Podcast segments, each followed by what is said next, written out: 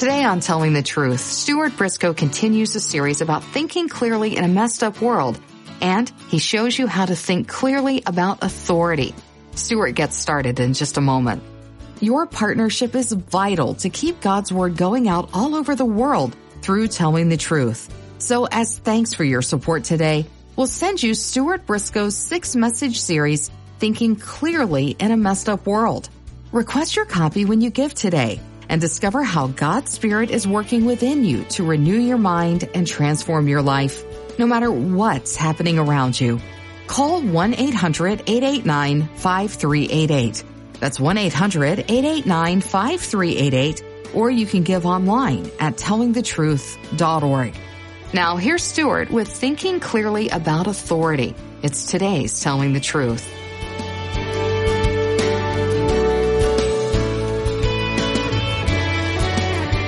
We are going to continue and conclude our series based on Romans chapters twelve and thirteen.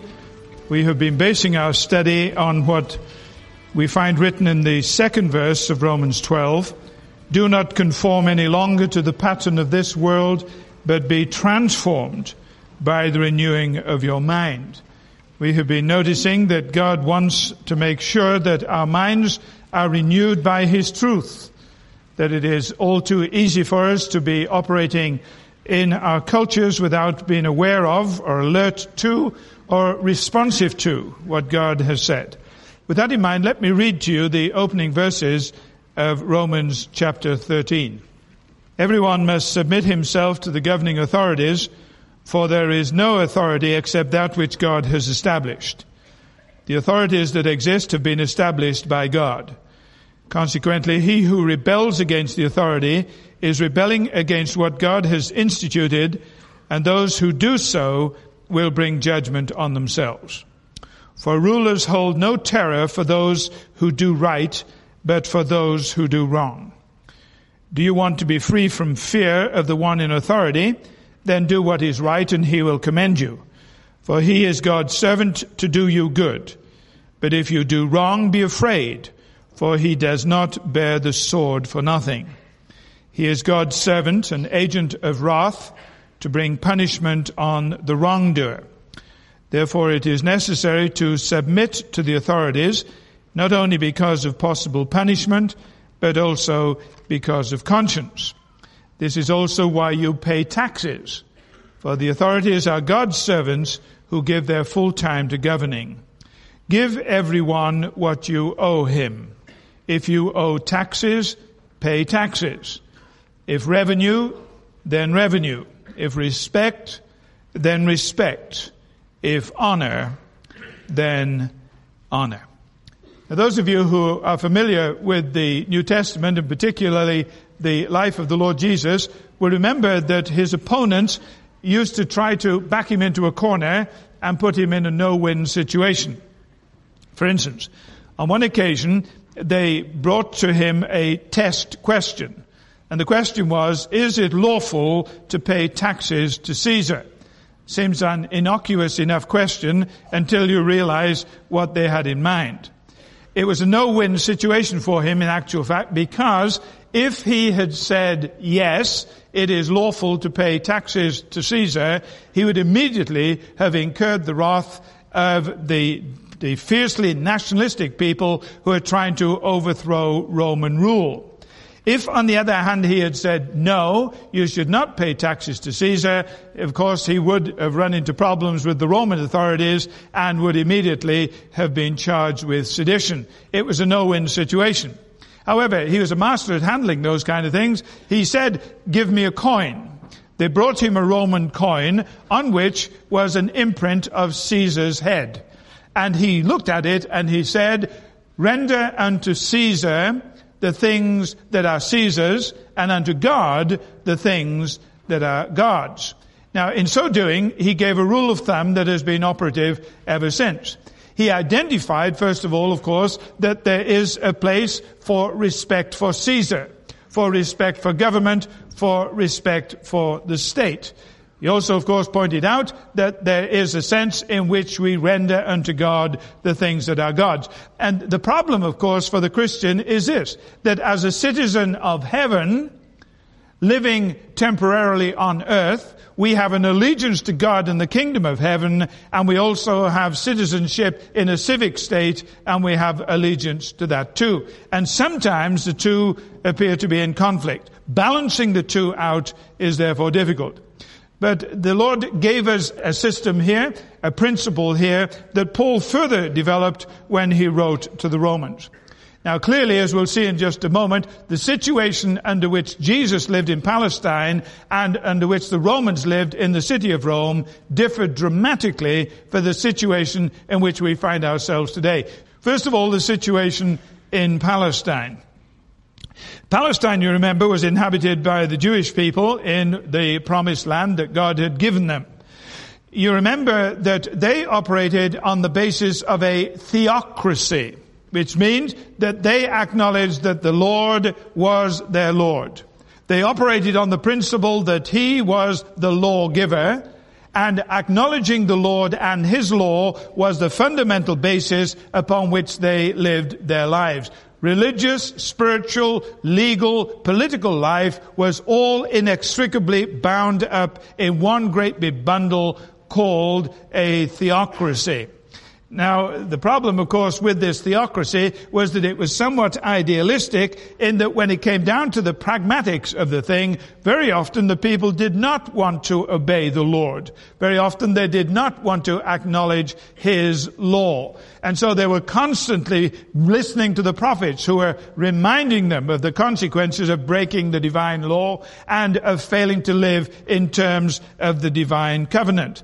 They were warned that if they did not live in terms of the covenant, the judgment of God would come upon them and there would be dire consequences. And of course they did find themselves in exile and in difficult circumstances repeatedly. So there was a sense in which when Jesus was living in Palestine, the ruling principle was a theocratic, idealistic state. In practice, it wasn't always working. This, of course, is far removed from the situation in which we live today, for there is no suggestion for a fraction of a second that America is a theocracy, America is a democratic republic. And there the similarity ends. So the situation in Palestine was dramatically different from the situation that most of us would know from personal experience. As a result of this, various political parties had developed in Palestine in the first century. Let me identify two of them, two extremes for you. The Romans had put on the throne a puppet king, King Herod. He was utterly despised by the Jewish nationalists, who saw him as a collaborator with the detested Romans. And they just wanted the Romans out, and they wanted Herod out of there as well. There were, however, some people who were essentially pragmatic people, worked on the old principle, if you can't beat them, join them. And so they realized that Herod was representative of Rome. They recognized that he was their puppet, he was their man, so they joined Herod, and there was the party called the Herodians. They were collaborators. The other end of the political spectrum, there were the Zealots. They were the people who would do anything to get rid of the Romans. If you were in favor of what they were doing, they were hot-headed, they were violent, they would lay their lives on the line, they believed in bloodshed, they would do anything to get rid of the Romans. If you believed as they believed, you regarded them as being the quintessential freedom fighters. If you didn't believe in them, they were outright brutal, vicious terrorists. So on the one hand, you've got the Herodian collaborators. On the other hand, you've got the Zealot freedom fighters. And in between, all kinds of shades of political opinion. It's in this situation that the Lord Jesus refuses to get drawn into it, and He says, "Render unto Caesar the things that are Caesar's, and unto God the things that are God's." A very tricky situation indeed.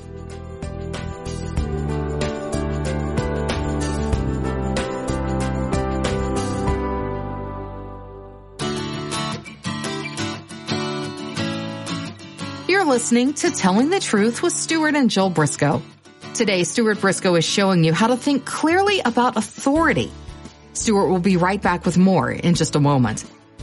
The truth is that each day, from every corner of the planet, we're reminded that things aren't how they're supposed to be, but the Bible offers hope for this brokenness. And in Stuart Briscoe's insightful six-message series, Thinking Clearly in a Messed Up World, he'll help you see how God works in you to transform and renew your thoughts no matter what's going on around you. You'll dive into Romans twelve to discover how you can respond with wisdom and courage in today's most distressing circumstances. As you sharpen your mind and strengthen your heart through God's truth, you'll discover His grace for navigating the confusion and pitfalls of life in this fallen world. Thinking Clearly in a Messed Up World is our thanks for your gift to help more people experience life through the resources and teachings of Telling the Truth. So request your copy of Stuart's series when you give today. one eight hundred, eight eight nine, five three eight eight. That's one eight hundred, eight eight nine, five three eight eight, or give online at telling the truth dot org. Let's go back to Stuart now on today's Telling the Truth for more about thinking clearly about authority. Now, what about the scene in Rome when Paul wrote to the Roman Christians and gave them these instructions? The situation there was dramatically different from the situation in Palestine, and of course, dramatically different from the situation here as well. Rome was ruled by an elite group. It wasn't a democracy, it wasn't a theocracy, it was an oligarchy. That meant that there was a very small elite group who were in power. In that situation, you had a vast disenfranchised majority. The ruling group determined everything, and the majority simply went along or else. They had no political franchise, they had no political involvement, they had no political clout whatsoever. This was the Rome that Paul was addressing. The Christians, when they emerged on the scene, were regarded by Rome as being a somewhat extreme Jewish sect. They were nothing more than that as far as the Romans were concerned. They didn't bother themselves with the niceties of Jewish theology. They weren't interested in the niceties and the nuances of Christian theology. Just so long as these Christians didn't cause too much trouble, that was all right by them. However, as time went on, the Christians began to put some distance between themselves as Judaism. Read the Epistle to the Romans, read the letter to the Galatians. And the Jews began to resent and resist some of the Christian teaching. And the Christians became ostracized from the Jews. As a result of that, they lost the protection that Rome gave to the Jewish people, and the Christians now were exposed. The point of this is to remember that it was in that situation that these Roman Christians lived, and it was to them that the Apostle Paul gave these instructions. Now, as I said a few moments ago, you will recognize that their political situation was so different from that in which we live. And yet, in that situation, which was extremely difficult, they were given specific instructions. Let's now look at the biblical explanation as to how the Christian should respond to the state, found in Romans thirteen. There are two dominant themes here. The first one is the role of the state. And the second one is a corollary to that, and that is the responsibility of the believer. We need to be clear on both these issues. Notice, first of all, in verse one of Romans thirteen, "Everyone must submit himself to the governing authorities, for there is no authority except that which God has established. The authorities that exist have been established by God. Consequently, he who rebels against the authority is rebelling against what God has instituted, and those who do so will bring judgment on themselves." The first thing to notice is that the Christian is instructed by the Apostle Paul, that is the Roman Christian living in the situation I've just explained. He is instructed by the Apostle Paul to honor and respect government because it is appointed by God. Now, that may need a little explanation. You remember that God not only created individuals, He invented society. In the same way that a building, if it is going to stand, requires a structure, so society, if it is going to stand and survive, requires societal structures. God is the ultimate authority. If society is going to survive, it needs God's authority delegated through divinely ordained structures. One of them is marriage and the family. If people are going to learn to respond appropriately to legitimate authority, without which society cannot survive, they need to learn to respect authority. Where do they do that? By having parents who love them and care for them, and to whom they respond in respecting them and honoring them and accepting their authority. It is a divinely ordained structure. It is an authority structure delegated from God. In the same way, God has ordained government. This is something that God has said right from the very beginning is necessary if society is going to work, if it is going to operate.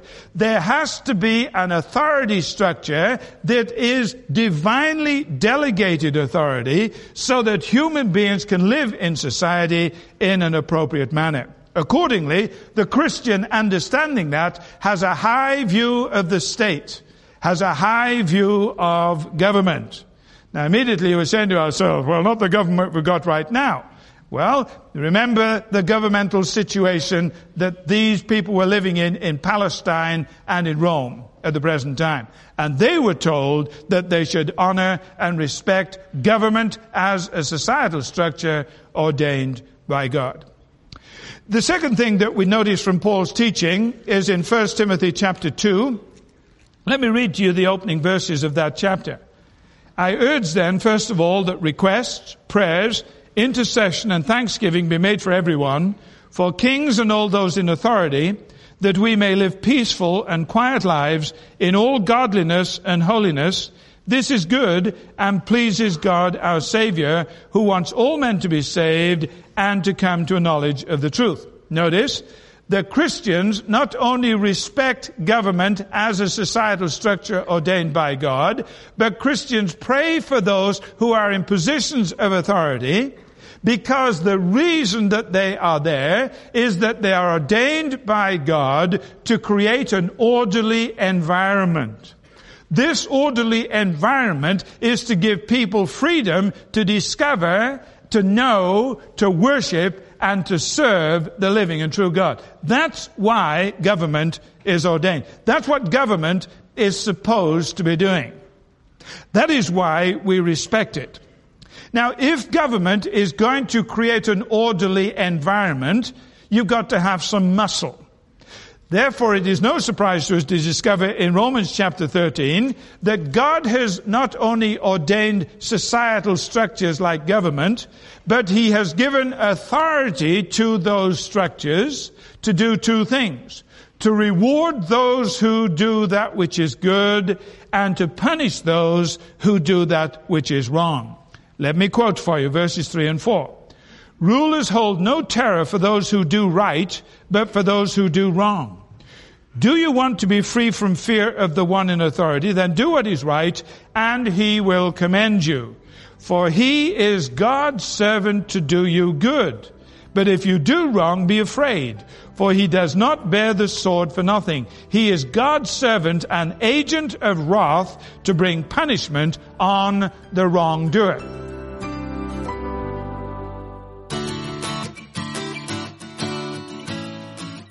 Stuart, while the idea might seem okay, theocracies are not a great idea, are they?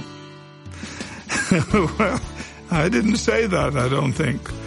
Um, if I did, I, I misspoke, because God is the one who has promised that finally uh, that's what we'll, we'll have. That, that's how things are going to come together in the end. God will be all in all. A theocracy simply means that the power is in the hands of the theos, the god. If it is a an oligarchy, then the power uh, is in the, uh, a, a small elite group. If it is a democracy, then the power is in the hands of the people, et cetera, et cetera. Churchill had a famous remark. he said democracy is the worst possible form of government till you consider the alternatives. Now, theocracies, man-made theocracies, uh, are not a good idea at all because they do not reflect the true God, the living God, the God of grace and mercy and righteousness and justice. But one day we will be part of a theocracy when God rules and reigns over a new heaven and a new earth. Why are healthy marriages and families crucial to the survival of our society?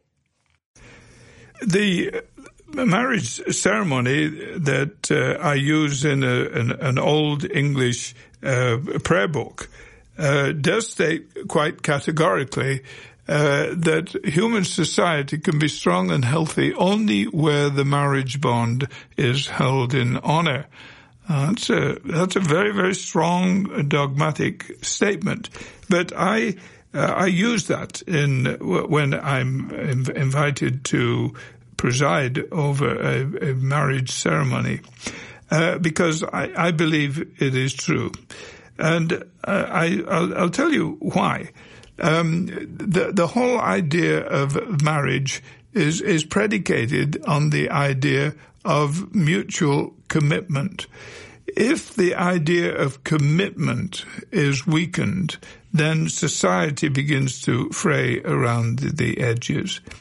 That's one reason why marriage is important for the well-being of society. Now, of course, the the great tragedy of our age is the incidence of divorce, where faithfulness and commitment uh, are thrown out the window.